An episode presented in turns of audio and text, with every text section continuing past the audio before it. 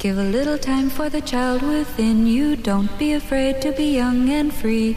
Undo the locks and throw away the keys and take off your shoes and socks and run you. I'm Jesse Thorne, America's radio sweetheart. And I'm Jordan Morris, boy detective. And this is Jordan. Jesse, go! Bicycles, tricycles, ice cream, candy, lollipops, popsicles, licorice sticks, Solomon, Grundy, Raggedy Andy, Tweedledum and Tweedledee, home free. La la la la la la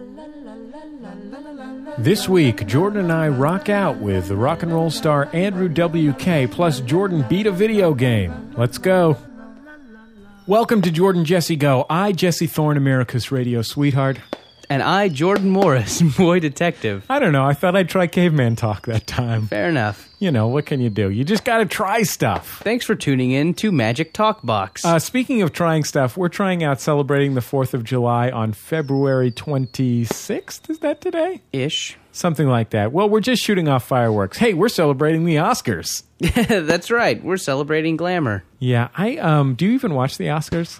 Uh, I like. Um, me, I'm trying to think about what I've done for the Oscars. I went to. Uh, I, one Oscars that stands out is when I went to a big gay party. Uh-huh. So much fun. That's the way to watch the Oscars. Gaily. If you know some gays. Uh, Teresa's cousin loves I don't know. entertainment. Should we talk about that? We went over to her house one time and I watched the Oscars and I still didn't do anything for me. Uh, what I wonder is when they have like when they hire, I guess your old boss Ellen DeGeneres is hosting this year. She is. When they hire like Chris Rock and then everyone complains about it afterwards. Yeah.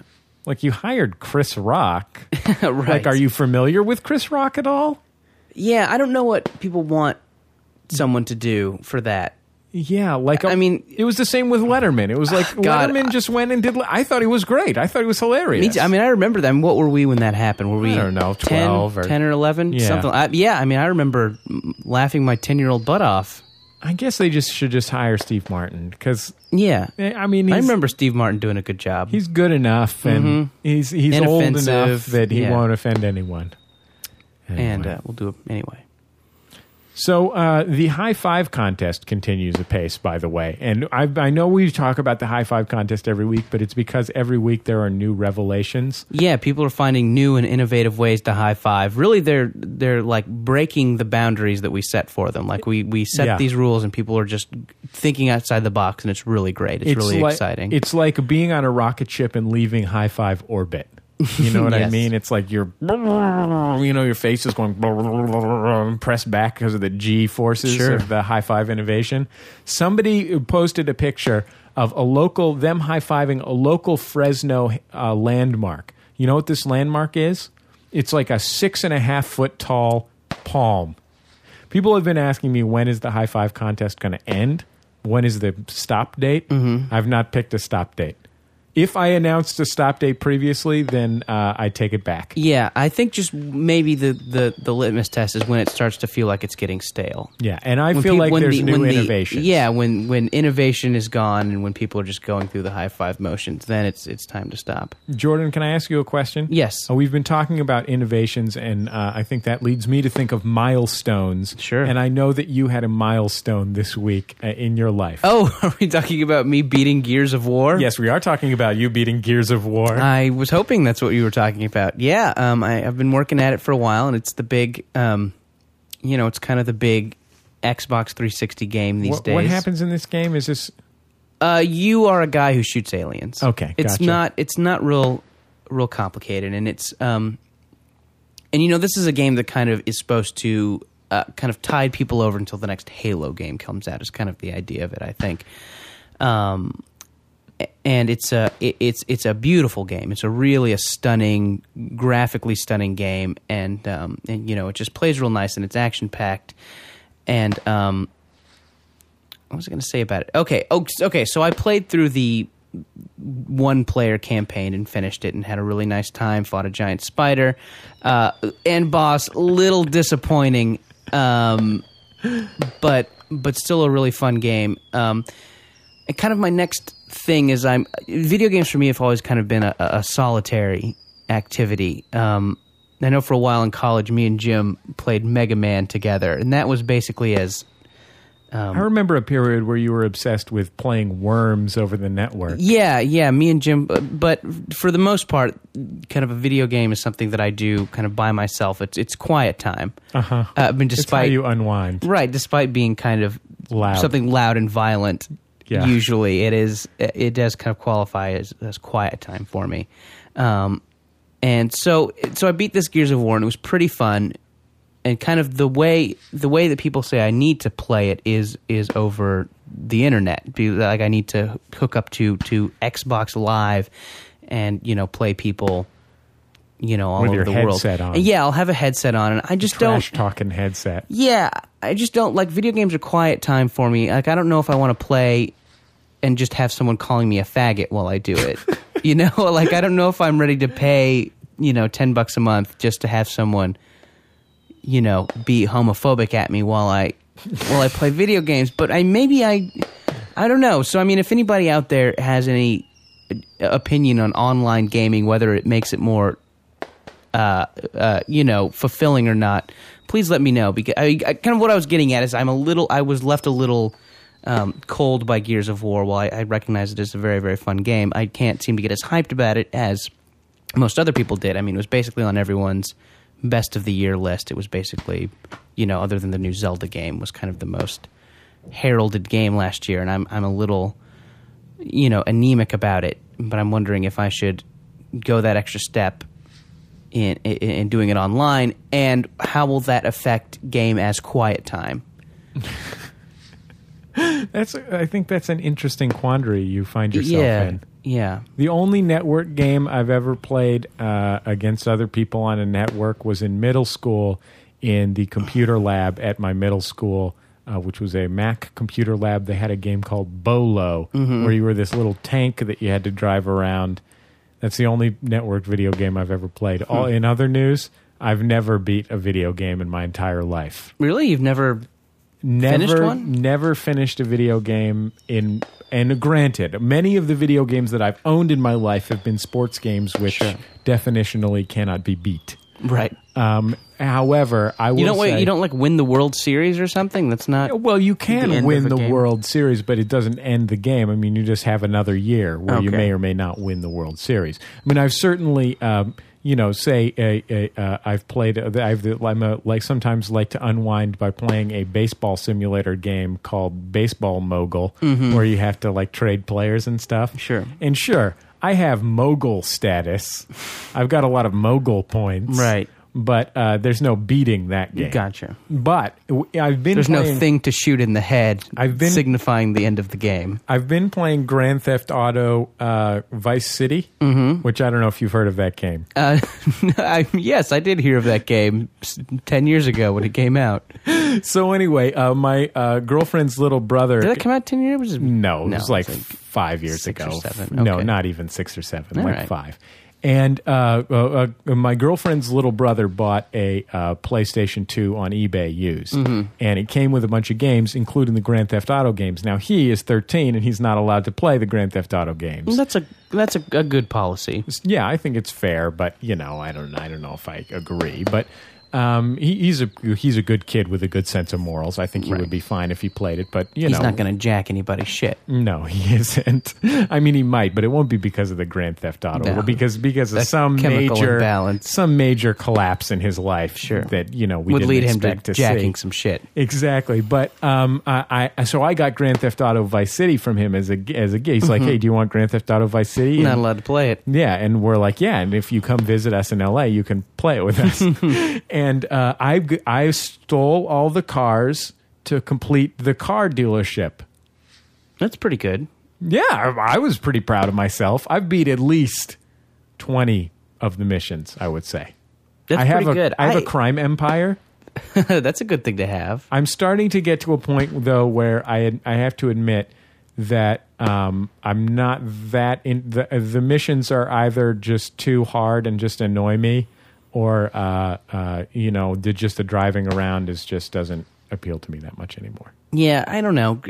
I don't. I've never gotten really into these Grand Theft Auto games. It seems like they just have these really simple things they could fix to make it more enjoyable, but just don't because you know they're just resting on their. I mean, you know, it's already the most popular game there is basically, you know, apart from your Maddens, but like making anything besides driving anything right. less than horrifically unwieldy. yeah, I mean, just come on, fix the aiming, people. Yeah. I mean, like like how that that wouldn't be hard. Uh, yeah, just just some things. I, I find the stories kind of insufferable too, and I have like a high tolerance for bad video game stories. And I'm, re- I'm pr- I have to admit, I'm pretty tired of uh, cutscenes that you can't skip because they're in the middle of the mission. For some reason, the cutscenes in the middle Right. of the mission you can't skip, the ones you would, yeah, and it's like this awkward line reading from Edward James Olmos, or you know, Right. Luis Guzman people that I like, but who are being forced to do this horrifically. Right, who, who are being who are being directed poorly by guys who make video games. Exactly. That's and the weird part about the story in the video game is that it's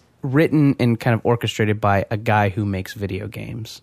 You know, which seems to be its fatal flaw. I mean, and there's been a really couple. Tell too. Right. Absolutely. I mean, they have the real. You don't. You here's know, the thing. You don't really to need to have that I feel like those cutscenes with uh, Luis Guzman in uh, Grand Theft Auto, like I think they're almost completely superfluous to the game. Like they don't like you can have that story in the game without any cutscenes of with Luis Guzman doing an embarrassing ethnic caricature. Yeah, I mean, it seems to be that uh, you know that maybe the media decided for the video game community that that things had to be cinematic. I mean, uh-huh. just, I mean, I think, I mean, I can think of countless. I mean, even like on NPR or something, there was there were things about, you know, how games are now they're playable movies. You know, they're they have to be cinematic, and I don't think, I mean, you know, like you have your Final Fantasies, like your Final Fantasy, your Japanese role playing games and stuff, where the story is a huge part of it. But I mean, I don't think that the average person, you know, paying twenty dollars for a Grand Theft Auto necessarily needs to have that, and I think they get uh, maybe there's a little too much emphasis on them. Um, or, or in my or in my case, paying six dollars right. for a game. Yeah, that exactly. being the limit so, of the amount of money I spend on a game. Uh, so it's strange. It's strange that it's now a thing the game has to have. On the plus side, uh, there is Dogs. Yes, which I think is an important question that we should open up, by the way, to the audience of this show. Oh, what? What? A- uh, you were telling me that you're trying to decide between two uh, portable video game system. Oh, sure. I mean, if we want to talk about this on the radio show, we, we could. I mean, we're game to talk about it, I, I just can. I want to open it up. Sure, absolutely. just open it up. Um, yeah, I mean, I, I, I just kind of am uh, realizing that my job that I have now, my kind of new job I've had for you know a little more than a month, uh, is going to require some traveling, some plane riding, some car trips, that sort of thing. And so I'm like, hey, why not? It's time to buy a, a tiny video game system. And I recommend the Lynx, by the way, which is what I had. I'll keep that in mind. Uh, maybe I'll that's that's just below the N-Gage for me. Okay, good. In uh, in my consideration list. Um, what about the portable TurboGrafx 16? Yes, portable Turbo. My Game Gear with TV tuner. Okay, good. Um, um, Tiger baseball. Yeah, t- sure. Tiger baseball. Um, Tiger LCD Karnov. sure. Um, so yeah, I and we've lost like half of the audience at this point. Even I, I have managed to push beyond people's tolerance of video games. Me with no knowledge of video games. um, so yeah, I mean, I want to get one of these little ones. Um, so I'm deciding between the Game Boy DS, which has Nintendo Dogs, which is where you raise a dog and play with it, and sometimes put a hat on it. Uh-huh. This is gonna I'm gonna drop you know between 100 and 130 dollars on this thing, maybe 100 and 150. Um, or you know maybe a Game Boy Advance or Game Boy Micro, um, which is a little, kind of a step below, but uh, you know maybe between fifty and hundred dollars. And uh, so yeah, I'm just kind of deciding wh- whether I want, you know, if I want the high end or the low end. I don't know if, how much I'm going to be playing with it. Uh, so yeah, you if know, you have any any opinions. 206 984 fun. Yes. 206 984 fun. You know what, Jordan? Hmm. We have a real rock and roll star on this week's Jordan Jesse Go. His name is Andrew WK. Man, with that discussion and the addition of a rock and roll star, this is shaping up to be our coolest show ever. we'll be back in just a second on Jordan Jesse Go.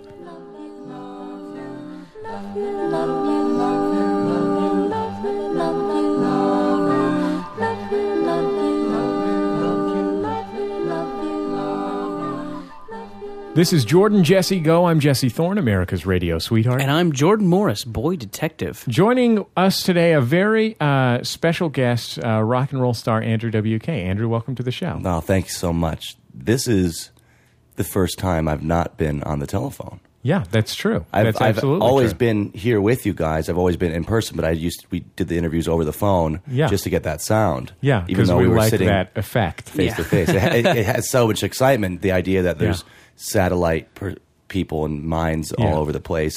It, it, I think the telephone connects the listener more, Right. Because they're not sitting by you. That's why we No. use it. I mean, I consistently people say to me, "Why don't you do in studio interviews?" And they'll a lot of times they'll assume it's because I don't want you know celebrities don't want to come to my house to record interviews. Right. But that's actually not the case. I actually choose to u- even when they do come to my house, I choose to use the telephone. right, it, because of that sound, because of the False the- the sense of intimacy that Yeah. it generates. Right. To get It's people odd. excited about technology. Exactly. You'd think that the intimacy would be the other way around, but really, I think No. people can relate to that telephone sound. Yeah, I've tried it all different ways. I've tried it where both of us use the same microphone Uh-huh. um, to try and generate that intimacy, but You've tried walkie talkies, uh huh, tin can on a string. exactly. Yeah, But anyway, I've j- I've tried recording direct to acet- acetate discs. And of course, there was that time when you actually went house to house Uh-huh. conducting the show in people's living rooms. in front Yeah. of them. right. Whether or not they were home, that was how I actually ended up getting into trouble. Controversial part. Andrew, you're D- Dave Barry didn't like it that the interview process was going to take five weeks. So. Andrew, I'm really surprised to see you wearing uh, w- w- wearing uh, like some nice uh, some nice uh, lace up shoes and a, and a nice pair of slacks Mm-hmm. and a shirt and and to top it all off a khaki baseball cap. I just got this down the street at that uh, Iranian Okay, that good. Persian store. You, Yeah. you go there a lot. I've I've been to all of these odd stores Oh, that well, are on our blog. I went in and I, I had the first hat I saw was black, Uh-huh. and I thought, okay, I'll get that because I used to have a hat very similar that I got in Los Angeles about four years ago, just a plain black hat with no uh, no writing on it, no images, and I thought that was really nice. I used to take black hats that maybe had a an image on it, something embroidered, and I would tape over it with with t- black tape to block it off. But then you had black tape, so Right, the is- plain black. you were was- advertising for duct tape. yeah, it was. Nobody likes that. No. But they had great hats there, and I got that one. Then I got this uh, this beige one because uh, I figure mixing brown and like you said, I'm wearing brown clothes right now, and Right. mixing that with black wouldn't have been as nice. So they had this this khaki colored one. And it fits the- great. The only the only concern is that you could at any time be called into Desert Storm. I guess so. For wearing that hat. I'm ready to go now. I want to blend sand blending. Okay, can I talk about this one thing th- that happened to me the other day before we get into the main thrust? Because I want to Sure. talk about what it means to be a grown up. I want to talk about. growing Uh, I want. There, we have a lot of things on our plates, but um, just the other day, I went to this place called Diddy Riese, which is a store here in Los Angeles that people kept telling me I should go to. Um, which is a weird thing about Los Angeles that there's always some thing that you're supposed to go to because it has some weird quality that you just have to experience to believe. Lately, it has a lot to do. Uh, lately, that that is being applied to yogurt a lot. Uh, yes. special yogurt Yes, Yeah, a there's lot a of special- Korean special yogurt yogurt, places. that you get yogurt. with yeah, it's you fro- it's just frozen yogurt in but that's actual frozen yogurt as opposed to fake ice cream. with kimchi in it. It ta- Yes, exactly. It's pickled. It's pickled yogurt. yeah, But uh, we, so anyway, so we went to this Diddy Riese, and what this is is it's a store where they they have they make cookies there like a Mrs. Fields, and they have ice cream, and they put the make you an ice cream sandwich with any kind of cookie you want, and any kind of ice cream you Oh, want, wow. and it costs and it's cool because it costs a dollar and a quarter. That's the, what's really great about it. Oh, yeah. And uh, I'm standing. There's always a line there, I guess, and I'm standing there in the line, and it's in Westwood, which is uh, part of West Los Angeles. That's near UCLA, and is a hangout for UCLA students. Um, a lot of denim skirts, a lot of UGG boots. Yeah, wow. It was it was like I a like that. it was Yeah, like a yes. total it was like a total parody of itself. Like the whole neighborhood is a parody of itself. Didn't you used to like work there? You perform used to perform in yeah, a I theater used there. to I used to do, do comedy uh, at a theater in Westwood and had to go there every week and uh, was a little crankier of a person because of it. Yeah, it's really like if you just thought of all the uh, negative images of Los Angeles people, especially young people, that you have in your head, like what a UCLA student would be like. If you went to Westwood, all your worst fears would be absolutely confirmed. Although uh, this sounds cook- great. yeah, this cookie place you're talking about, I have been there quite a few times, and I, I I'm g- gonna go ahead and give it a thumbs up. It's Oh, yeah? a it's a great place, definitely. So Is it a place I, you'd recommend I go? Yeah, I mean, it, it's kind of a, you know Westwood's a little far away. It's kind of a pain in the butt to park in. But if you were there anyways, if you had to go there weekly like I did, thing to see It's while a, in it's LA. totally an, an an oasis. Yeah, Something that, that you're recommending. Okay. absolutely. Anyways, So I'm standing in line and I'm trying to figure out why things are so weird because there's this really seriously weird vibe. and I'm standing behind this huge guy and I'm a big guy. I'm like I'm and you know, you know what this is like Andrew too because you're a big guy, but when you're by next to somebody that's bigger than you, Oh, yeah. You know what I mean? Cuz you're you're how tall are you, Andrew? 6'3". Six three. So about the same as me. Yeah. And um, you know, like I weigh, you know, two 200, 200 pound, 210 pounds. I don't know how much I weigh. maybe. Yeah, some maybe possibly 211. maybe two eleven. So if somebody's bigger than me, like it's a it's odd, you It know. flips the whole yeah, headspace. right? exactly. And there's this guy who's really bigger than me, and he looks like kind of like a parody of a person that would watch. Uh, the television network that you work on, uh, Fuel TV, the action sports network. Like he looks like this total bro in a skateboarding outfit, but not like a dirty skateboarding outfit, not like a, but just like it looks like he just just went and bought all of the whole skateboarding skateboarding costume yesterday. Yeah. And uh, there's this woman standing on the uh, just to, just to my right who looks the same, only she's a girl, not the skateboarding part, but the female equivalent of the skateboarding bro. And um, she's talking to this homeless guy, and and she's like, "Oh, do you want an ice cream sandwich?" And then I can't hear what she's saying to him, but I feel like um, she's lecturing him on this ice cream sandwich that she's handing to him. Because, and the guy is kind of like a little perplexed because sure he wants an ice cream sandwich Yeah, who wouldn't? but on the other hand, he's homeless. He'd probably rather have a buck and a quarter.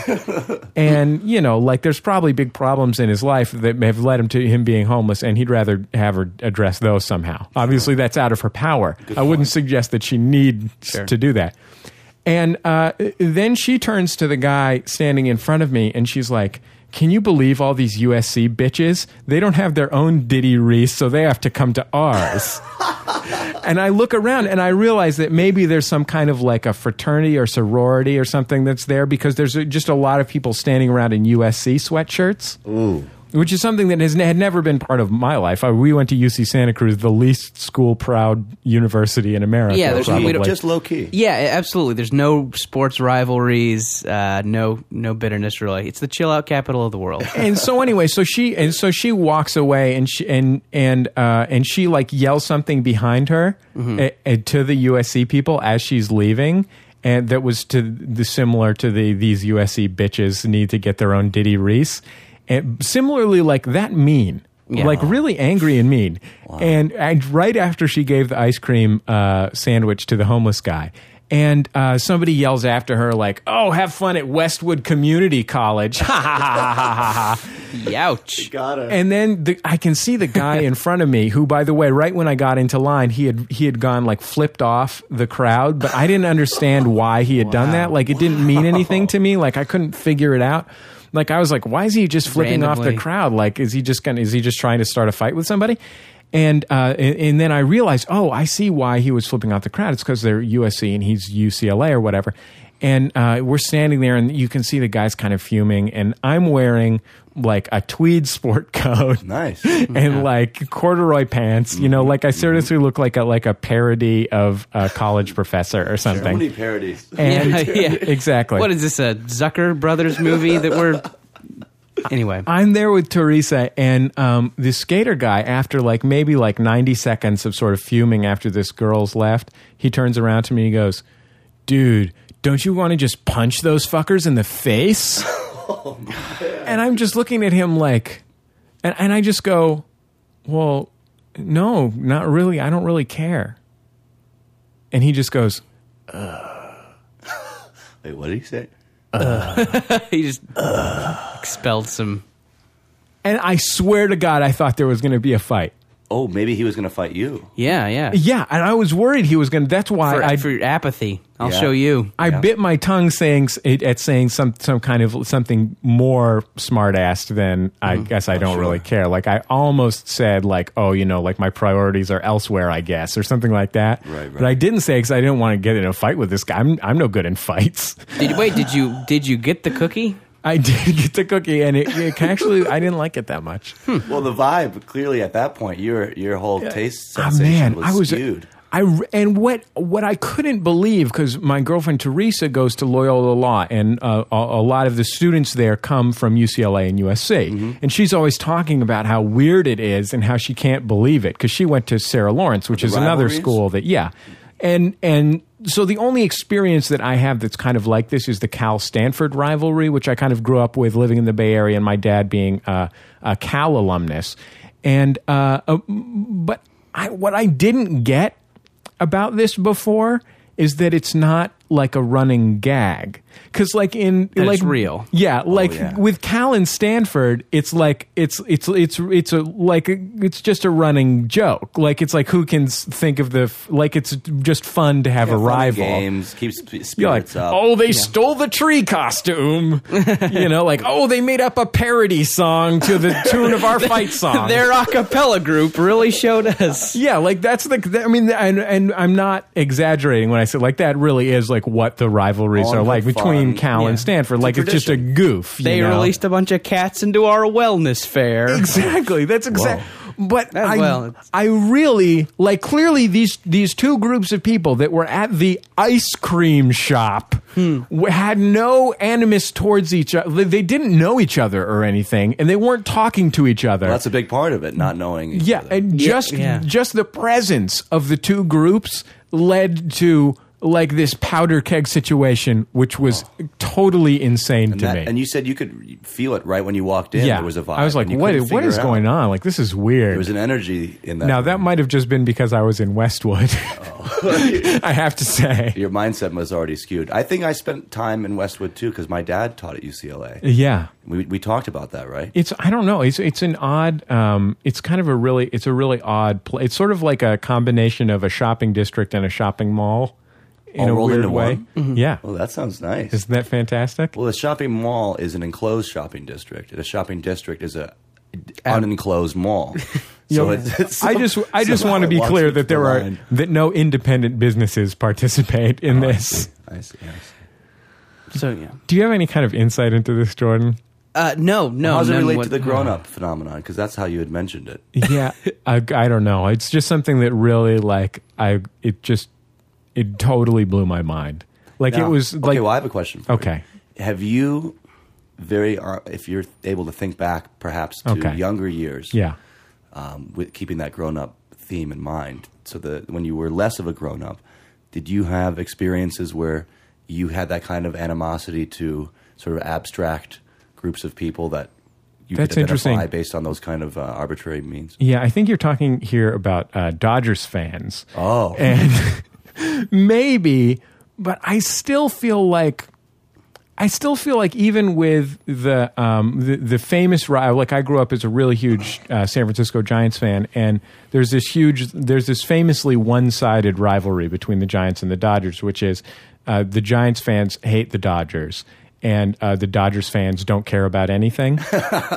You know, actually, that seems to kind of be uh, an LA San Francisco thing. Period. Is that San Francisco people, uh, uh, you know, don't like LA and talk about how much they don't care for. it. But when you ask an LA person about San Francisco, they're like, "Like it's great. I'd totally love to move there." yeah. You know, that's what really frustrates the San Franciscans. Yeah, yeah. That just And- chokes them up more. I find myself I find myself thinking about that sometimes and wondering and like because there's two ways that you could interpret that.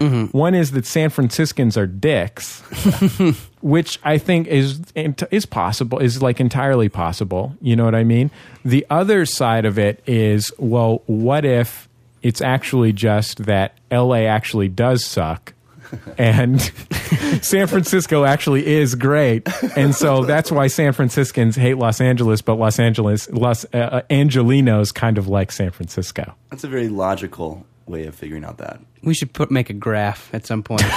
Pie chart could probably be done pretty easily. Love you, love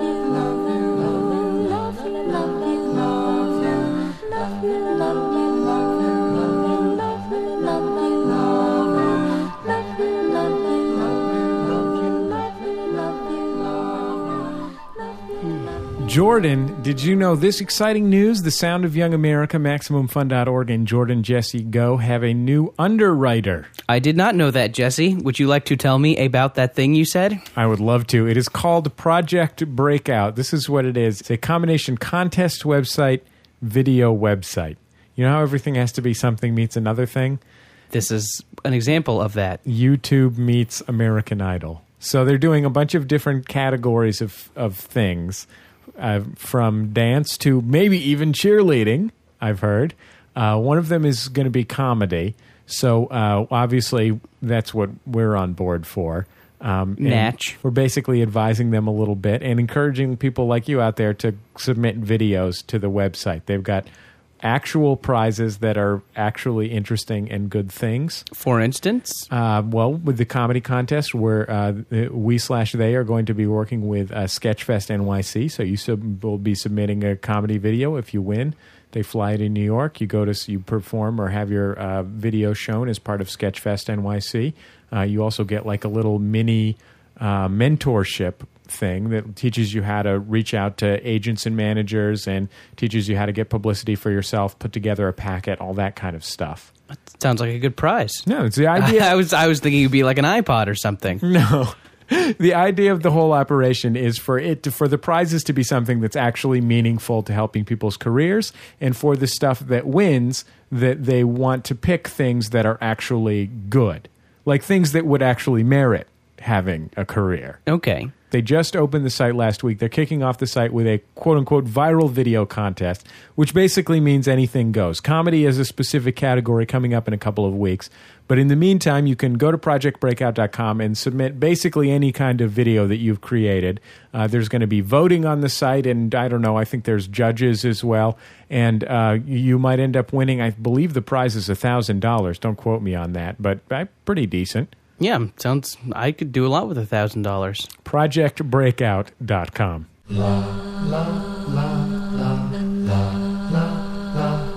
Andrew, you said uh, you had an unusual MySpace uh, experience the other day. Yeah, we yeah, were actually yeah. we, we were talking about unusual MySpace experiences recently. Maybe you It seems can, uh, designed to really facilitate to weird people Do you? out. Let me ask you this. Let me start by asking you this.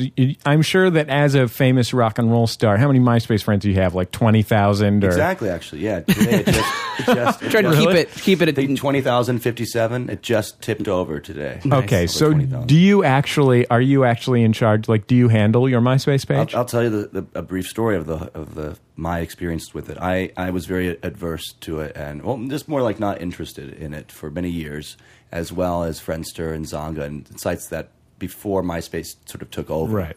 as it is now. Um, and it, uh, the, I think what turned me off to it was, the, was there was already a lot of people. People would ask me, "Oh, I went to your, your Friendster account. I love it, man." I said, "Well, I don't have one." They said, "Well, I joined it," there, and, and then I found there was many people uh, doing Impersonating parody, you? yeah, parody sites, Oh. of mine, um, where they would actually do a very good job maintaining the site and, and presenting content that it was in line with Andrew WK as people uh, saw it, or at least as that Right. person saw it. Right. And on one hand, I thought that was great. I said, well, what's the point of me doing it when there's already all these ones up there and they're just about as good as I would do it myself, I suppose.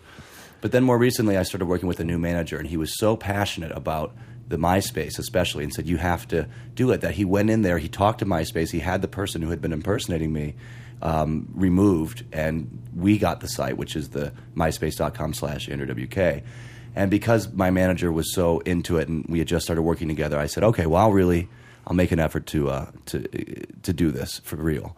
So for the, the last year, I've been running the page, and, and it has been just me. And I, I looked at it as an opportunity to really face all my um, my bad feelings about MySpace or about this kind of computer interaction, and, and really embrace it. Just just to do it because it was the opposite of what I felt like doing. Just to try something new, and of course, like like anybody else who's been using it heavily, it's very powerful. And Yeah. I've really I've grown to love it. Um, but and- you, how many? Do, do you get like? Do you? pardon me. Ah, you can edit that out, right? Yeah, I guess. or you can uh, amplify it and maybe add a slide Sample it. whistle. We can Yeah, sample. sample. I, I was thinking of selling it as a ringtone. um, but it must be a lot to handle, like for you? I mean, uh, granted, you know, you're you're not as in the media spotlight as you were, you know, two two years ago or Sure. whatever. But like, still, you have a very passionate fan base. It must be a lot to. I mean, I have a hard time managing the emails from my, you know. You know, couple of thousand people that listen to the Sound of Young America. Sometimes, you know Sure, what I mean? sure. Well, uh, since I've only been doing it for a year, it's um, I imagine as they continue to build. So f- five years from now, there may be more. There may be a different way that uh, I would be handling. I've talked to people who have been running their site for much longer than than I have, but it's not that much different than how I was interacting previously um, on our own website. It wasn't MySpace, but it was uh, AndrewWK.com, and I used to have people could write in there, and I'd post questions and answers, and it was uh, very interactive, and that I really embraced. So it was it was sort of um, hypocritical to not embrace those qualities about MySpace. I think it was just needing to spend time with it.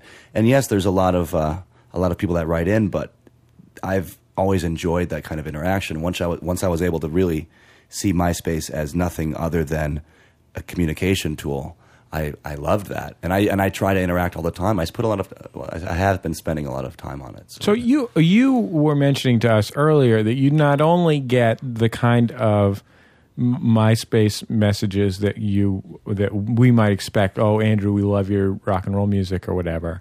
But also sometimes the uh, kind of MySpace messages that Jordan or I might get, which is like, "Hey, remember me?"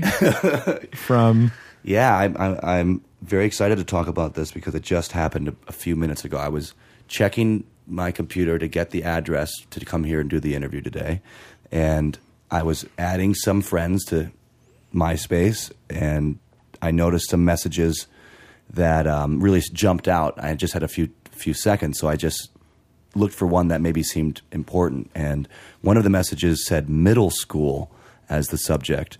And I thought, oh, wow, well, maybe I thought it was either someone that went to middle school with me or it was someone who wanted us to play a concert perhaps at their middle school. So I clicked on that one and instantly I was transported in a way that there's I can't really compare it to any other kind of interaction or or communication or experience you'd have with another person except through this computer where if you bump into someone on the street you haven't seen for many years that's one type of experience because you're there and you're interacting on the spot face to face but when someone that you haven't talked to in a long time or haven't seen in a long time contacts you through the computer, there's that same uh, excitement and um, spontaneous intensity of thinking of them or having them in your mind instantly in, in, in that moment. But there's that great distance where you're not going to be able to instantly go back and forth and you're not face to face. And the person who wrote me was a girl named Lori who went to my junior high school in Ann Arbor, Michigan, and started there about a year or two after I had already been going there, and we, I went there for a total of three years. It was a private, um, alternative junior high school, and then I went on to another similar high school, but not at the same place. And this girl Lori, when she came to the school, ended up very quickly um, developing a dynamic with me and several other students that was very negative, and that's how she explained it in her email. And she said. I don't have to remind you that we had a very negative experience uh, in junior high school, and now I would like to uh, to change that. And it's amazing because I've probably thought of her maybe less and less as time has gone on, but easily once a week. And there was a time when probably maybe once a day because it was the most cruel that I ever treated anybody in my whole life. I was very mean to this girl, and, it- and you're well known for your cruelty. yeah, well, that's the whole funny part. And uh, not too long after um, leaving high school uh, and moving to New York, and really focusing my efforts on uh, creative output and entertainment, and especially gearing it, as you just made a parody of, uh, gearing it towards uh, uh, uplifting feelings and feelings people might call good. I thought, well, isn't it funny that that girl is probably seeing, if she is seeing this, she's probably thinking, what a what a bigger a hole even that he that he was so mean and people don't know. I didn't know what she was thinking, of course, but I really imagined that I still had a lot of guilt, and I guess I was playing out these scenarios of here's a person who saw a really dark side of me, but holding on to those experiences only made me that much more determined to uh, eliminate those kind of experiences Did- from, from my life. Did you write her back? Well, not yet. I had to come here. I figured I wanted to compose a real nice letter. Yeah, you know, something Take you should put some thought into. Jordan, have you so. ever have you ever gotten that kind of email uh, email? Especially the MySpace Or is so any kind of conducive to it because you can Yeah. just because you can just put somebody's name into the bar and see. Yeah, anybody can can find anybody pretty much. Have you ever have you ever had that experience where you get an email from somebody that you like went to middle school with? We talked that one time about the guy who uh, Yeah, yeah, and I'll, I'll, I mean, I'll, I'll, I could talk about this again, um, but this is by far the weirdest one I got. Was uh, in, in high school, I was uh, I was homecoming king. I got uh, elected homecoming king. Wow. Big deal. Got a crown. Nice. Uh, come out on on the that he still wears. yes. Really? Oh wow. I mean, just to fancy oh okay, right, right. But you get seated quicker. Um, um, anyways, out on the field of the football game, the whole thing, and uh, and you know it was kind of unusual because I I, w- I wasn't a, a sporty type in high school. I was uh, Mm-hmm. I did I did a lot of the the plays. Uh-huh. I was in a lot of drama. Um, so you know, I was kind of the, the, the odd duck in the homecoming nominees, Right. uh, and I won. You know, it was a big deal. It was a big, you know, Upset, right? Underdog. yeah, absolutely. It was a very bad news bears, mighty ducks kind of moment.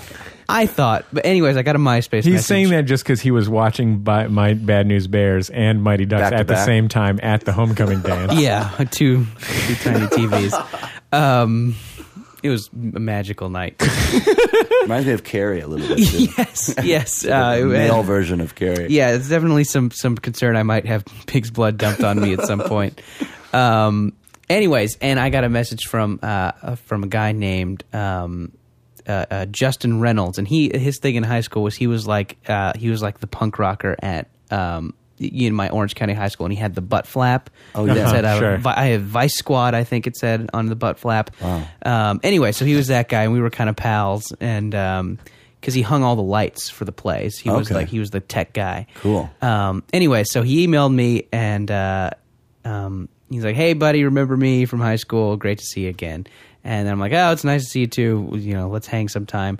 And then he me, he was like, "Hey," and he so in his light hanging, he had access to the uh, to the kind of nether regions of the school, your offices. Yeah, I'm already liking where this is going. Uh, anyway, he's like, "Hey, remember when you won Homecoming King? You didn't really win. I rigged it." oh, holy smokes! Yeah. Um, so that was weird. I mean, in That is like Carrie.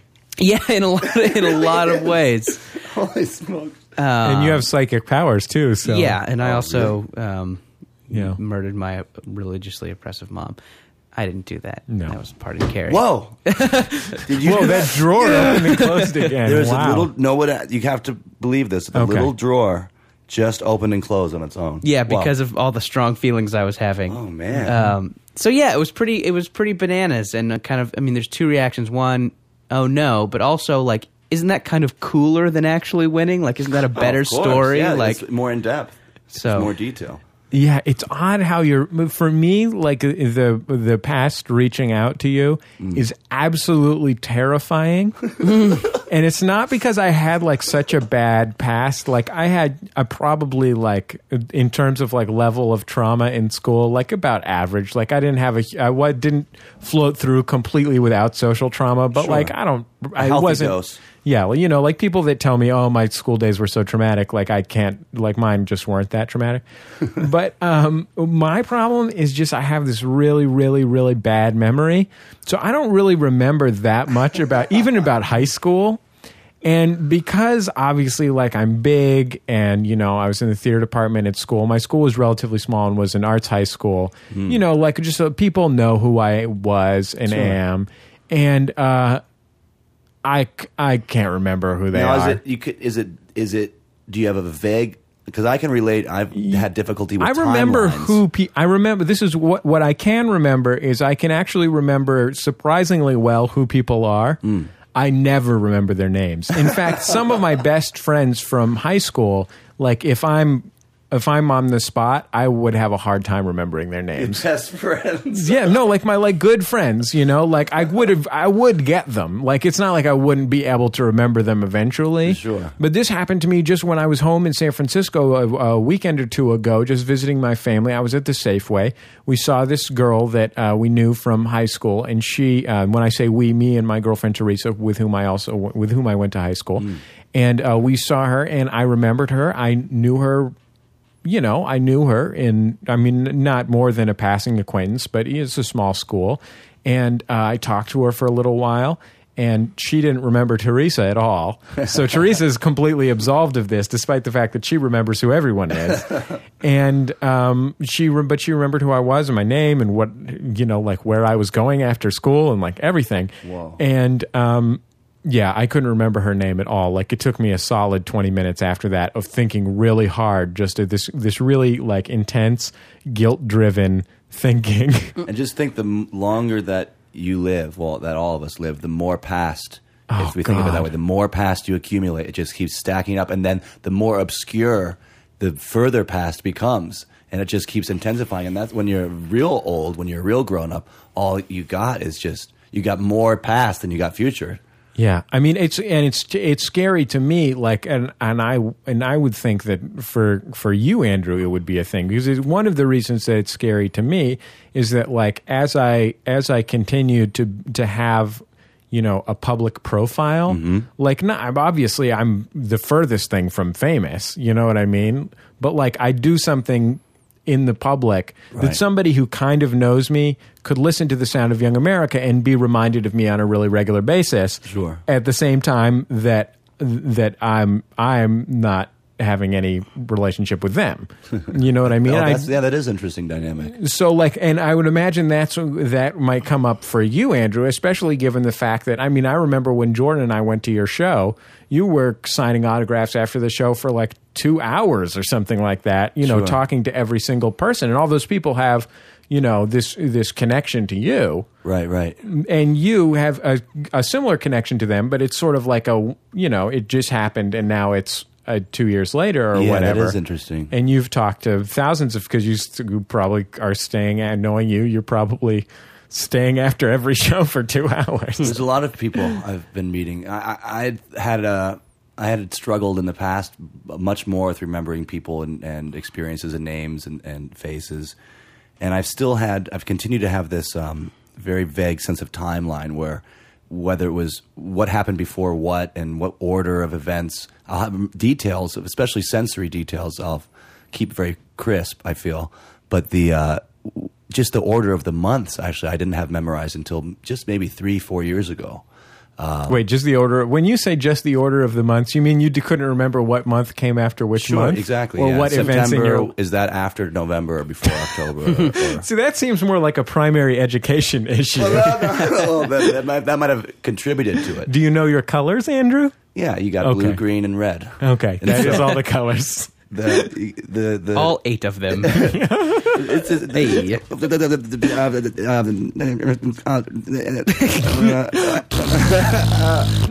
hey, when you were talking about the nether regions Yeah. of the school, it made Uh-huh. me remember something I haven't thought about in years. Go for it. There was a guy named Sasha in my elementary school, and it was a beautiful old building, at least a hundred year old school, brick building.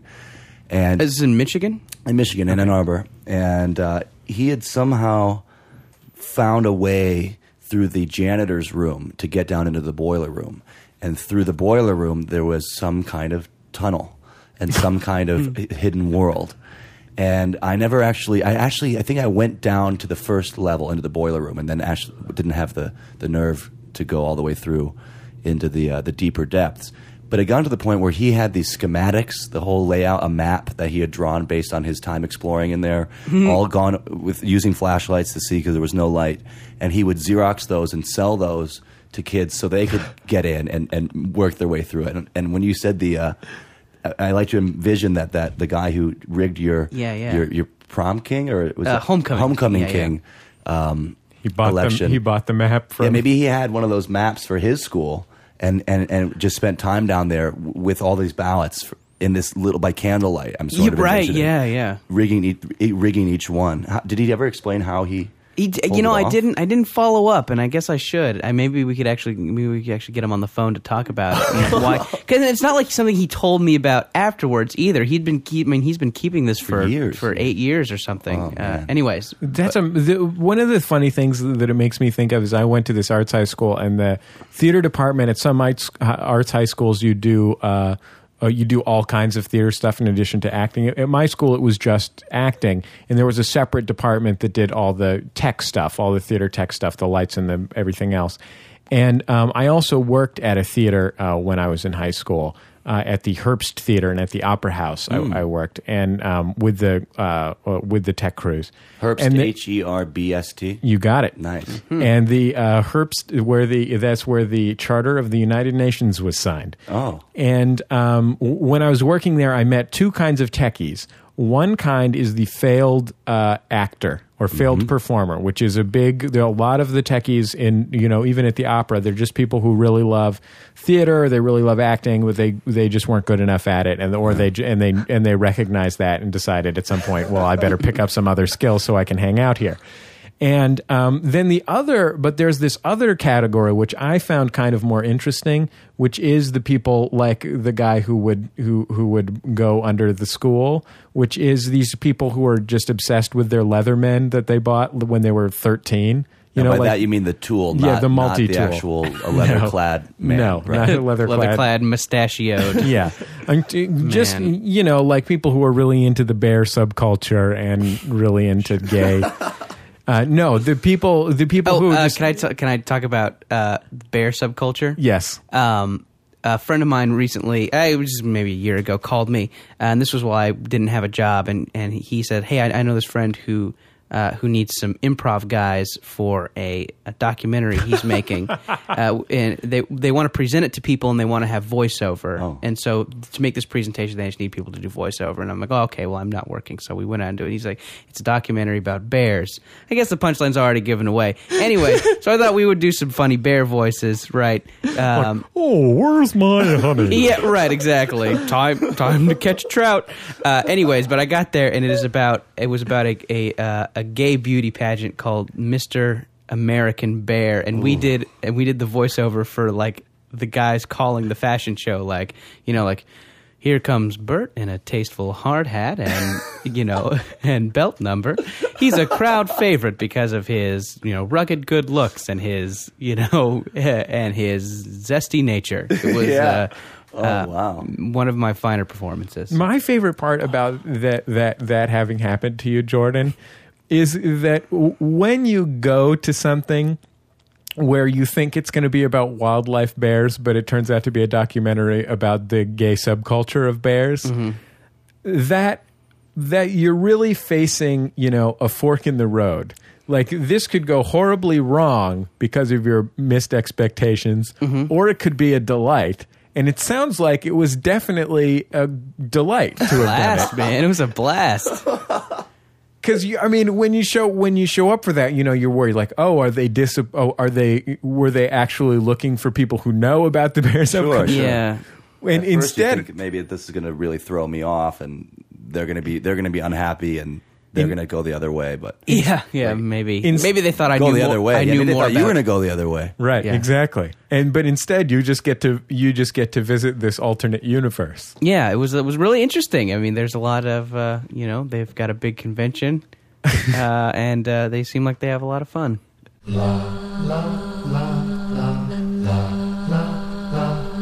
This is Jordan Jesse Go. I'm Jesse Thorne, America's radio sweetheart. And I'm Jordan Morris, boy detective. With us, rock and roll star Andrew W.K. Your album, by the way, Andrew, is coming out on vinyl in the United States. I just oh saw. yes, it is, Jesse. Thanks for remembering that. It's uh, coming out in June. It's called Close Calls with Brick Walls. It's a special vinyl only limited edition of this Close Calls with Brick Walls release. It's going to have five additional unreleased bonus tracks. Wow. Along with the 18 songs that are already on the album. So it's a double gatefold, two LPs, deluxe packaging, uh, color insert. We're going all out. And I think we're going to somewhere around 1,500, maybe 2,000 copies. So I'm excited about that. And there's a lot of new music coming up along with that.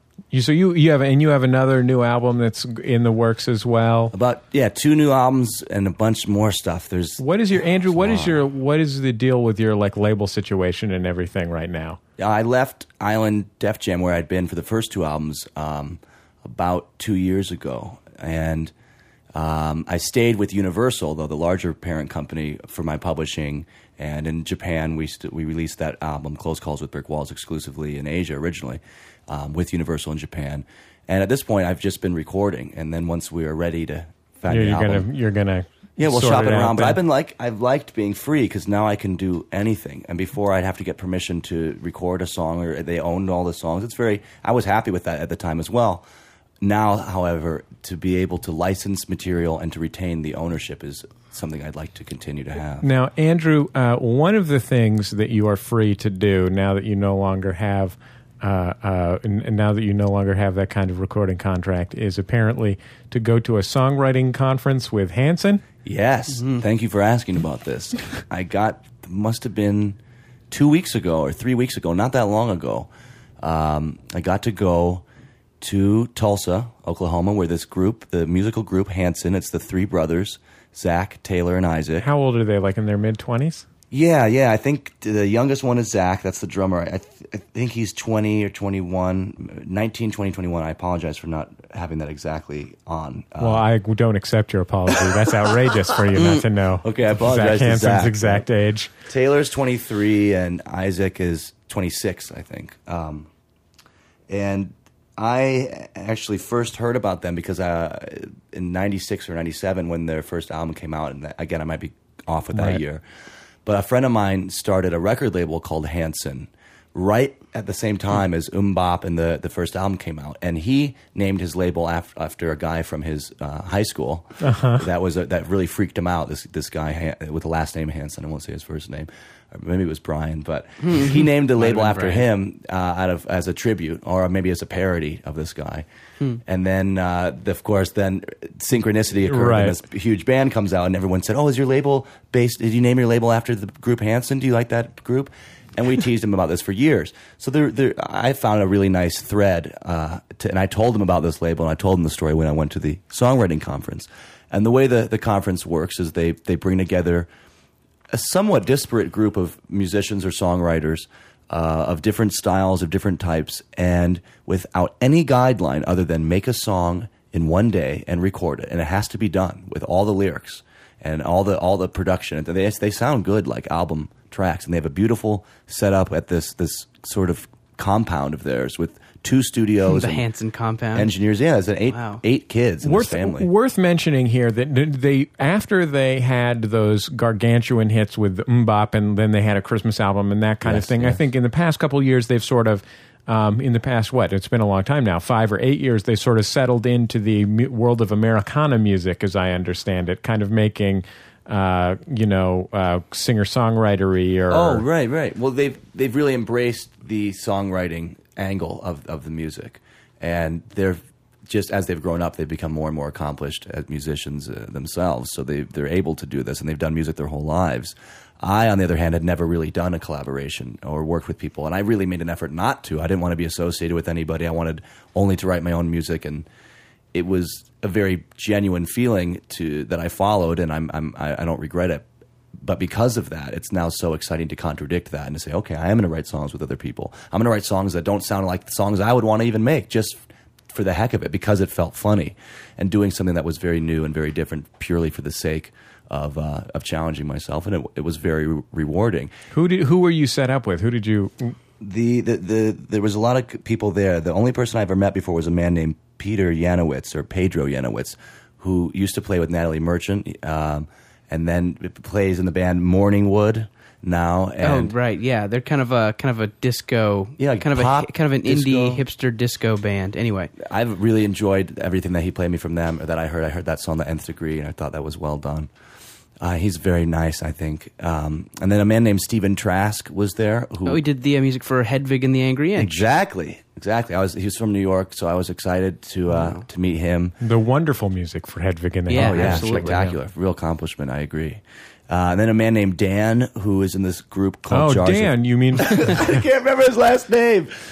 From Jars of Clay, a man named Carrick who lives here from a band called Everybody Else. Um, a man named Graham who is a solo artist. Um, a couple guys from a band called the Hero Factory. Um, some other people I'm probably forgetting at the, at this moment. a real kind of murderer's row? Yeah, yeah, real, real devastating lineup. Uh, and we broke off into groups uh, for four days. There was four days there, and, and, and in teams of three, they would assign you the task of writing a song. But they would, but the, I never even thought of this until the end of it. I said, "Wow, they, I, they never told us. Well, the song should be around three minutes and thirty seconds, or the song should sort of focus on this sentiment, or use this instrumentation." There was no guidelines. You could have done anything hmm. you wanted, and people did And going back to our ranking earlier, and I, I thought of it while we were talking about slow jams. The song we wrote on one of the days with Zach and Carrick and me wasn't exactly a slow jam, but certainly was a jam. And hmm. the beauty of this is when you're writing this material, it's not necessarily for Hanson to sing or for me to sing or for anybody there. You have this song, and with a publishing company, you shop those songs, and that's hmm. the the whole other side of the music or songwriting business that I haven't participated in, but seems so unlimited. You just pair up and co-write and build these catalogs of songs, and that's of course most seen, I think, in country music, where there's just the industry of songwriting for country music is is massive, but it extends into R and B and the slow jams, and I imagine into rap and of course rock music. And again, coming from a place where I didn't want to have anything to do with anything that wasn't only what I was doing, it's been truly thrilling and gratifying to challenge those preconceived notions, those How brick walls the that how I did put the up. how did the song that you wrote go? It was called uh, "Even When You're Gone." This was one of the four, uh, and, and this was the one that it had a beat. You'll recognize this beat. We we played the beat live, but it was based on a very standard loop, which is the.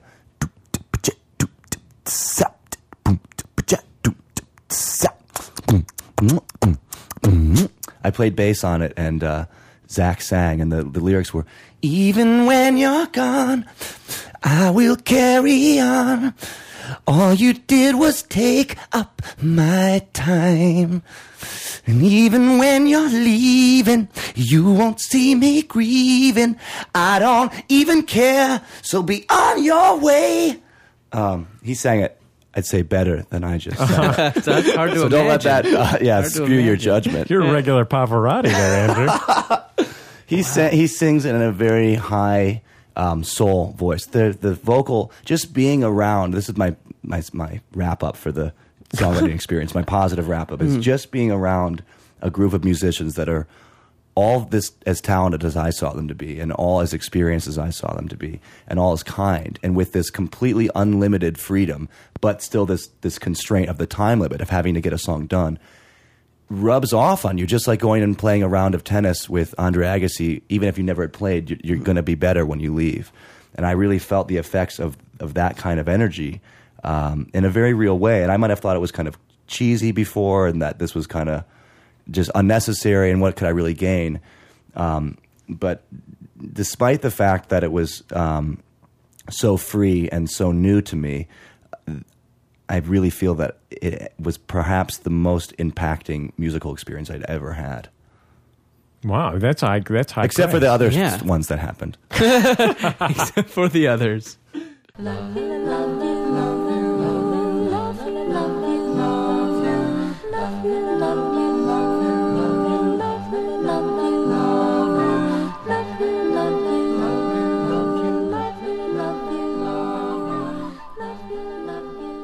This is Jordan Jesse Go. I am Jesse Thorne, America's radio sweetheart. And I'm Jordan Morris, boy detective. With us, rock and roll star, all around American hero, Andrew W.K. So great to be here. We're bringing back a segment from the past, an old Sound of Young America segment uh, that that we used to do. on- Maybe one might call it an infamous segment. yeah, it was infamous. It's just, uh, it's kind of disputed as to its Nothing- relevance. Let's be honest. Nothing that we've ever done has ever been famous of any no, in or otherwise.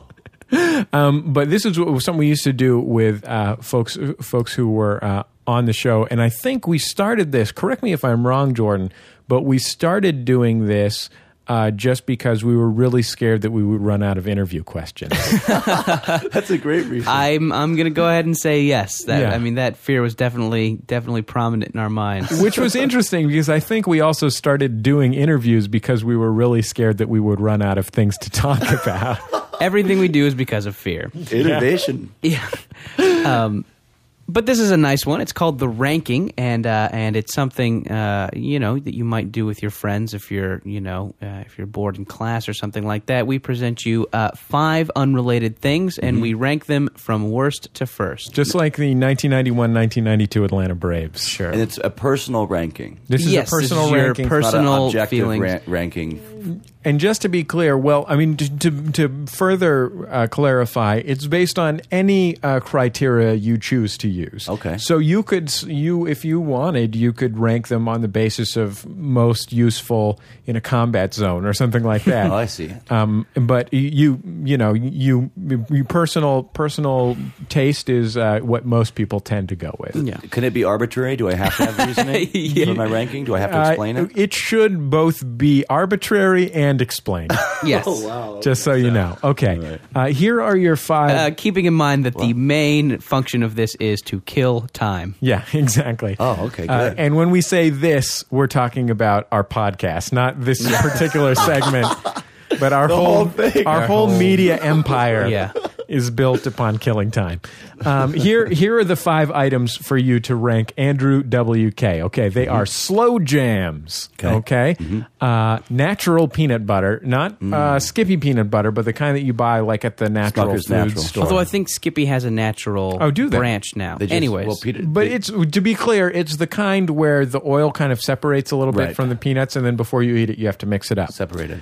Um, Blade Runner, uh, the film Blade Runner, uh, Ridley Scott directed, Okay. uh, starring Harrison Ford. Um, cartoon with movie supporting, posters. supporting roles by Sean Young and M. Emmett Walsh. Is Sean Young the guy who plays the, the president of the company? Oh, she's a, uh, Sean Young is actually a lady. She Oh, plays lady. the uh, uh, kind The of android kind of the main woman. android. I yeah. think if you're going to talk about supporting players in Blade Runner, you have to talk Olmos, don't you? Almost isn't in Blade Runner. I don't Edward think. James Olmos is in Blade Is he Runner. the guy who play, who's runs the company? Yeah, he's the he's the guy from um, I can't remember. The he's bartender like from Lloyd from, he's a uh, boss something. He's famous for being having been on Miami Vice, and uh, he's a Latino guy with a ruddy complexion. The, the the guy who plays Lloyd from from uh, from The Shining. What'll it be, Mister Torrance? I've never seen The Shining. No, I It haven't would either. terrify Okay, me. well the, the bartender in Okay. that is in uh, Blade Runner. okay. Well, I'm talking. I'm Okay. just saying Edward James Olmos is in it. I'm I'm sure. Well, we'll woman- we'll woman- ask the internet. What's her name? Sean. Uh, Sean Young. She was in Ace Ventura. She was, yeah, she was the uh, So was the Cannibal Corpse. evil. Amer- yes, yes, yeah. Great guy. Uh, one of the first CDs I ever bought actually was the Ace Ventura soundtrack, and, uh, Are and they on I it? think Cannibal Corpse is one of the first Oh, wow. songs on that soundtrack. It was uh, interesting. So Cannibal Corpse have a special place in my heart. I'd like Ah, to yeah. say that not only was Edward James Olmos in Ga- in Blade Runner, his character was named Gaff. And um, I don't know. His his Wikipedia entry has a photograph of him in Oh, Blade wow. Runner. He was a lot younger then. yeah, he well yeah. I mean, I think he was always old. I think he was born old, old and Great scary. character actor. Um, anyway, so uh, Blade Runner being number three. Okay. Uh, cartoon movie posters. This is not posters for cartoons. Uh, to clarify, it's the genre of movie poster that features cartoon caricatures of the characters in the film. oh, So- Can you give me an example of one? Uh, Animal House, a good example. Oh, Uh, yeah. you know, Caddy. A lot of High those. School. Yeah, absolutely. Rock Right, and Roll right, High School right, has a great one, um, and they had a recent resurgence. Uh, they tried to bring it back with the, the new Bad News Bears. and, Yeah, uh, yeah. Grandma's Jack Boy. Davis Grandma's often has Bo- done them, right? Yes, yes, you're right. Uh, so yes, those kinds of movie posters. Okay. Uh, and also, uh, character actor. Speaking of character actors, Sam Elliott. Uh, you may know him as the Yeah. Uh, the old cowboy drifter in uh, in The Big Lebowski. Uh, he was. Oh gosh, he's great, right? What a voice. Yeah, uh, Roadhouse. He was. Um, Well, dude. yeah, yeah, absolutely. voice, yeah, he's Patrick Swayze's uh, mentor in Roadhouse. Another What's his name again? Sam Elliott. Oh man. Okay. Now, can I write them down? Because I already forgot them. yeah, absolutely. I- We could, let me find something. yeah, well- Or you could just keep telling me, but then I feel like I'll that will be influencing my. Because I, right now, I maybe would put character actors like Sam Elliott. Maybe that would be first, just because It was the last thing you heard. It's like specials at restaurants. When, Right, When yeah, you go to yeah. a restaurant, and especially if the waiter's really prepared and they Mm-hmm. have a bunch of very intricate dishes, by the sixth or seventh dish.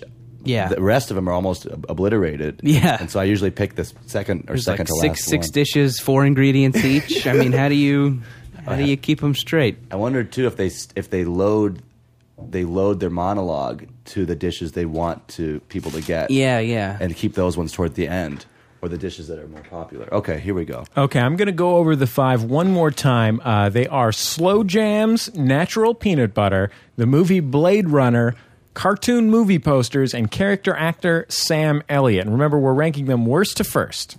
Worst to first. So, what? Which of Oh. those is number five? Worst. Okay, well, if, I, I don't want to make this any more complicated than it's already being for me, but can it be favorite to most favorite instead of Yes. worst? Yes, I think that's a great Okay. way. I mean, I think we were. I mean, there's not an unpleasant choice in the bunch. I don't No, think. these are good choices. It could be top five favorite things in one, and It- when we say worst, we're speaking purely relatively. Okay, okay. Relative to the other choices, not relative to all the things in the world. that's great. That's a great uh, clarification. Thank you. So, I'll, uh, wow. Um, okay. It's tough. It's tough. I'm looking at these and I'm thinking, well, cartoon movie posters. That's I haven't had that many great experiences with those, so it's hard for me to have brought up my own emotions in relation to those. But then I, when I think of Jack Davis, and I even think of uh, any of that that style of presentation that I really like, but it- it- okay, maybe I'll pick, maybe I'll maybe I'll pick um, Blade Runner as number my- five? As number five. Have you seen Blade Runner? Yeah, but I've never sat and watched the whole thing through. So Right. so that Okay. And I would like to. And every time I've watched it, I've really enjoyed it, but purely because I've had not that many bonding experiences with it. It's Right. just easy for me to put that first. I I've really always loved everything about it. Right. Um, Especially Edward James Olmos. Yeah, or the guy who plays that uh, the guy from Lloyd from the from The Shining, the guy who plays the bar. He's the guy who plays the president of the robot company. Yeah, no, you're right. I the I- glasses. I'm- He's an amazing looking guy. So, I've always also said if we've ever if we've ever talked about favorites before, pick your number one thing. What's your favorite? I've made an effort uh, consistently to avoid doing that. So this is going to be exceptionally I know, challenging for me. You're talking about actor Joe Turkel. nice. Well done. Fair enough. Thank you. He has a very big uh, encyclopedia of his own personal notes here. I, I want to for the listeners who can't Yeah, no, he's see. not- There's um, Uh, just if endless you think. I'm just typing on a keyboard, I'm not. I'm, There's I'm file leafing- cabinets. There's yeah. the I save. stacks. I save a lot of clippings. Okay, so so then four, not number two, but actually number four. I think I feel safe with putting uh, cartoon posters. Okay, that's. Okay. I think that's totally fair. I mean, for me, I, I like the movie Blade Runner a lot. Uh, You seem to be more Jordan. You seem to be more co- pro cartoon movie posters Oh, really? than than Andrew or I. Yeah, I mean, I, I like them. I think they're great. I mean, mostly I don't. When I watched Blade Runner recently, kind of an hour into it, uh, here's what I thought to myself. Well, here's another classic movie I don't really like. Or here's another movie that would really have benefited perhaps from a cartoon movie. yes, poster. I know that would have been great. I think one of their uh, posters was illust- was an illustration. Yeah, I believe so. Yeah, sort of more in this in this Star Wars poster. Exactly, vein. exactly. Yeah. I, I, I will say again though that the, the, the sentiment that usually is expressed in cartoon movies posters, which is sort of chaos. Yeah. Everybody, you could pick out characters that you have to see the movie ten times to to, to, to to notice. There's a bevy of information, and that is my favorite part about it. That they're really able that, that you couldn't do in exhaustive. photographs. Jordan, didn't you love that movie that was a re- that was a remake of It's a Mad Mad World with like Whoopi Goldberg in it? Oh, Rat Race. Yeah. Oh, yeah. I, they ca- had a I, cartoon poster, didn't they? yeah, I think so. Yeah, I remember uh, having a good time in Rat Race. You're right. You're right. Good good thinking. Okay, so what we have left is Slow Jams, uh, Natural Peanut Butter, and character actor Sam Elliott. Now we're at number three, and this is the Yeah. middle. Yeah, this is this sort of is middle the- ground. So this should be the, the one I feel most passive about, almost, um, which is not disliking or not liking at all, just passive. And Yeah. that, I think I'd say, would be Sam Elliott. Because um, I have nothing but good feelings for him. Sure. But I don't have, uh, again, enough. Ex- well, seeing him in The Big Lebowski and, and, and listening to him talk and his narration, because he sort of narrates Yeah. as well, right? His voiceover was um, inspiring Yeah. and, and it made me feel good. Uh, but I don't have enough strong, strong things to keep him out of anywhere but number three. I would pretty much do anything if he was standing just a couple inches behind me with, uh, and, and like to my left, and he has his right hand on my shoulder and he's talking to me. Like he's like, Jesse, you know, go, go get my shit bucket. I would be like, I'm on it. I'm, I'm there. Shit Would you bucket pay to have that experience? I'd pay. I think if I paid, it would make it a little creepy. Don't so maybe you, think? want him to pay you. No, no, I don't want him to pay me, oh. Andrew. That definitely makes it creepy.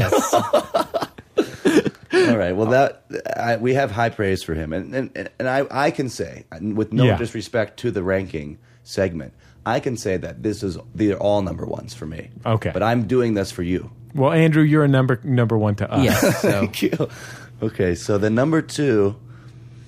Oh wow! I didn't think it was going to get. I thought it would get easier as we got up, but it's actually getting more difficult No. for me to, as we get. yeah, no, that down. number one, number two slot is tough to fill. I don't. I do not envy you in this situation. envy. yes. Well, I can uh, uh, maybe I can talk about both here. Both Okay, of these. We sure. got slow jams and peanut butter. I only very recently um, had had had really fixated on the natural peanut butter, especially Smucker's natural with salt, creamy. But uh, not so long ago, uh, maybe even a week ago, I was introduced to what you mentioned that some of these brands that have maybe dropped because the natural peanut butter has become so popular. So brands like Jif and, and Skippy, Peter Pan, and I think it's Skippy in particular have started making natural peanut butters. And one of the ones that I tried, it doesn't separate. Some, it's not hydrogenated at oil, but somehow they've processed it so it doesn't separate. And they say it, it won the chef's choice of best taste out of all natural peanut butters. And if anyone knows taste, it's, chefs. So if they were to give out an award for taste, that's I'm I'm buying. I still didn't okay. think it, I, I personally didn't uh, find it to be as flavorful as Smuckers though, Interesting. or any other ones that separate. There's something Okay. about that separation. And I've I've spent many many afternoons with a jar and a spoon and would eat an entire jar of peanut butter. My dad has done that. Uh, my Cherie's my fiance, she is uh, her dad has eaten peanut butter out of the jar for years, and it, it's a it's a it's a meal unto itself that that almost s- disassociates itself from peanut butter being this condiment or something you spread on. It's, mm-hmm. it's a paste. Mm-hmm. It's like a porridge. You could put it in a bowl and just feed. So with that in mind, Feed. I think I will put that at number two. Okay. Fair enough. A great I was- ranking. I almost was going to say number one, but oh man. But you just love slow jams so much. Well, here we are. Yeah, here we Yeah. are. Number one, slow jams, and and to me, I, I- just it being music, just it, that, that's the one thing on here that is music.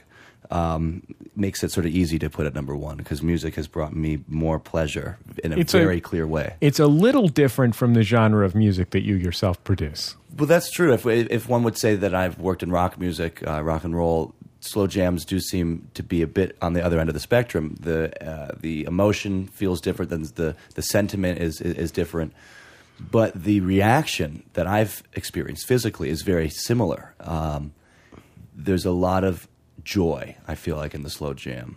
Which well, I guess we're defining that as R and B music that's at, set at a tempo almost beneath dancing tempo, right? It's Yes. sort of slower than you'd even dance And it's to. and it's always a, always a love song. Right. Generally, it, it, I, yeah, you're right. I've never. I was. I I didn't think of that, but I've never heard uh, lyrics. Once in a while, a heartbreak love song, but usually. Uh, What about rock and roll gangster? Is that a slow jam? Yeah, it's a slow jam. It's like a classic slow jam, Really? How does rock and roll gangster go? Uh, it's about being a. Just sing it. I don't. I don't know. I'm not prepared to sing, rock and roll it. gangsta. Uh, but if you sing rock and roll gangster, It is- I'll no, sing it is- "Lay Your Head on My Pillow" by Tony, Tony, Tony. There was a- there was a station. I'm not sure if this format of radio. You might have a better idea than I do. There used to be a format in, in Michigan that I listened to at night um, when I was much younger in, in, in, in school, and I felt very devious to listen to the radio when I was supposed to be going to sleep. And there was a show called Pillow Talk. Yeah. And the guy, the format was based on the guy. Welcome to Pillow Talk, and he never raised his voice any louder than this. I was fascinated, and, and also a little- Sometimes, sometimes called a "Between the Sheets." often Sure. they'll, and they'll play the Isley Brothers song. There's Oh, one man, that's, that's there's one that's favorite scene. nationally syndicated because there's this format Jammin' Oldies, which is like the station that plays that always says like classic R and B plus today's hits. You Uh-huh. know, like it's the station that you'll hear like "Let's Stay Together" and you know one Alicia Keys song or whatever. And uh, they often have an, a, a night, nighttime show, just like the one you're describing. Uh-huh. to this day. And one of them is a nationally syndicated one hosted by Al B. Sure. Who Oh, I don't know if you guys remember yeah, Al yeah. B. Sure He in, was a in effect musician. mode, in effect mode, a kind of an '80s um, '80s R&B uh, uh, songster, and Such a great name. one of the dumbest people I've ever heard on the Oh. radio. Just dumb as a rock, but it works. You know, like you don't really have to say anything. Mellow. Yeah, you just Yeah, you just have to keeping kind it- of get in there and be like, "Hey, we're playing Love Jams on Between the Sheets on 98.1 Kiss FM." I'll this be is sure. Hey, hey, baby, this is Al B. Sure playing all the love jams that you've requested between the sheets. This one's going I'm out feeling to Tweety better Bird already, from man. Big You- Daddy. I think you've got another uh, radio career developing as we speak with uh, your own soft talk. It's a it's a popular it's a popular uh, genre in the Mexican American community. Uh-huh. Also, sometimes uh, many low riding oldies are also s- slow jams. Low ride low rider Oh, oldies sure. being They're a usually sort of bass heavy, specific- right? They usually have a lot of Yes, low end, and there's enough space because of the tempo to really let all that low frequency resonate. Exactly. When you said the Isley Brothers, that that really made me even that much more sure that this was the right choice for me because they're Ron Isley and the Isley Brothers are one of my top uh, top songsters and singers and musicians, and that makes it this this that much more certain. Jordan, have you ever listened to this slow jams station in, in Los Angeles? Yeah, yeah. I was listening to the Slow Jam What is station last night. In fact, it's ninety two point three, I believe. And um, the amazing part of the Slow Jam station is the dedications. There's like Oh. all these dedications, and there's all these little stories that you can kind of fill in the blanks to. Mm. You know, it's like this one's going out to Big Daddy from Tweety Bird. I never wanted anyone but you. Oh, And um, but I mean, they, they have these little kind of inferences like, if I could do it again, I'd do it differently. And you're like, I wonder what happened Oh, that's so between Tweety. Bird and Big Daddy. You know, it's and you can kind of create this little story, and then you know, and then a song comes I on, love and you that. and That so, yeah, really it's- draws people in, and then it gives all this. And then when you then you hear the song, and you start to try to apply the lyrics of the song right to the dedication. It's a kind of rock radio can be kind of uh, anonymous sometimes, or It can- impersonal to some degree, cold. right? Yeah, a little bit, and and this was kind of a nice antidote to that. It was Ah. a nice. It really made it seem like a community. They played everybody's. You know, everybody with their girls getting ready to go out. Yeah, yeah, Like I we're listening that. to ninety two. You know, it's not oh, something Oh, that you hear on You really are making my alternative rock radio too much. Anyways, And they, a lot of times you'll hear they'll they'll play the drops, you know, people calling in, and it always and it's always something that's so sincere, as opposed to the you know a lot of the radio drops they play are just like, "Hey, I love 94.9, you know, that's my party jams," or whatever. But it'll always be like, it, it'll always be like. Hey, this is Chew. This is Chewy from Riverside, and I want to dedicate the song "One in a Million You" to my girlfriend Sarah because I'll never do that again, baby. I'll never do that. Again. or just whatever, and you're like, something. oh yeah, like that's like it's a, it's a, it's it's one of the only places in commercial radio where you can hear something like that sincere and Yeah. like like you don't hear that in the you know like alter adult alternative format. like baby, you know, baby, I'm sorry I did you wrong. Here's the replacements.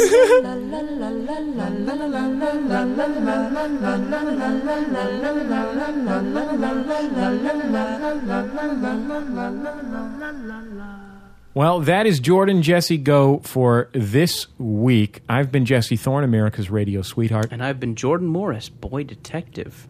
Uh, I think we addressed kind of peripherally this issue that we've been talking about about what makes a grown up with Andrew.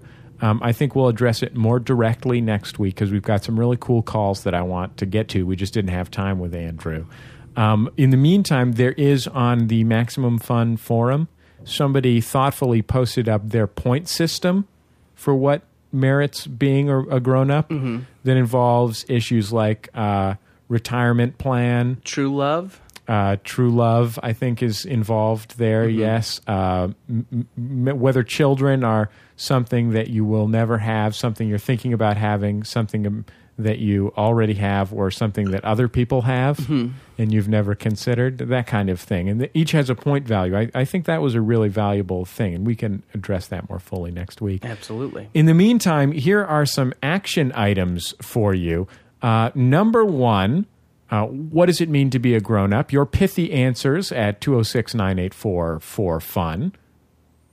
Uh, should I start playing Xbox online? And uh, in addition to that, which tiny video game system should I buy? which is the Game Boy Micro or the Game Boy DS, which has Animal Crossing and Nintendogs. I feel like I should mention that because one of the games I've come closest to beating in my life is Animal Crossing.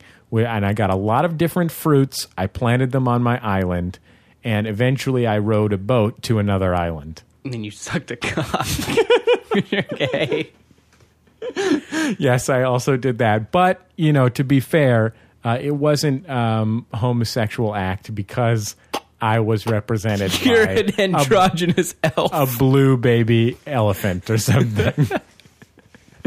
um, uh, and of course, our continuing action items. I'm especially keen to hear from those of you out there who might have an interpersonal dispute that could be settled by Judge John Hodgman. The judge contacted recently and told me that he's opening up his um, his his what's that called Chambers? He's opening up his chambers to disputants uh, once again. So if you have uh, a dispute that you think might be settled by Judge John Hodgman, be it large or tiny, from the tiniest dispute to the largest, uh, just give us a call at 206 984 fun or send us an email at uh, jjgo at maximumfun.org. And all of that having been said, I guess we'll see you next week on Jordan Jesse Go. I've been Jesse Thorne, America's radio sweetheart. and I've been Jordan Morris, boy detective. Our theme music, Love You, is provided by The Free Design and their record label, Light in the Attic Records.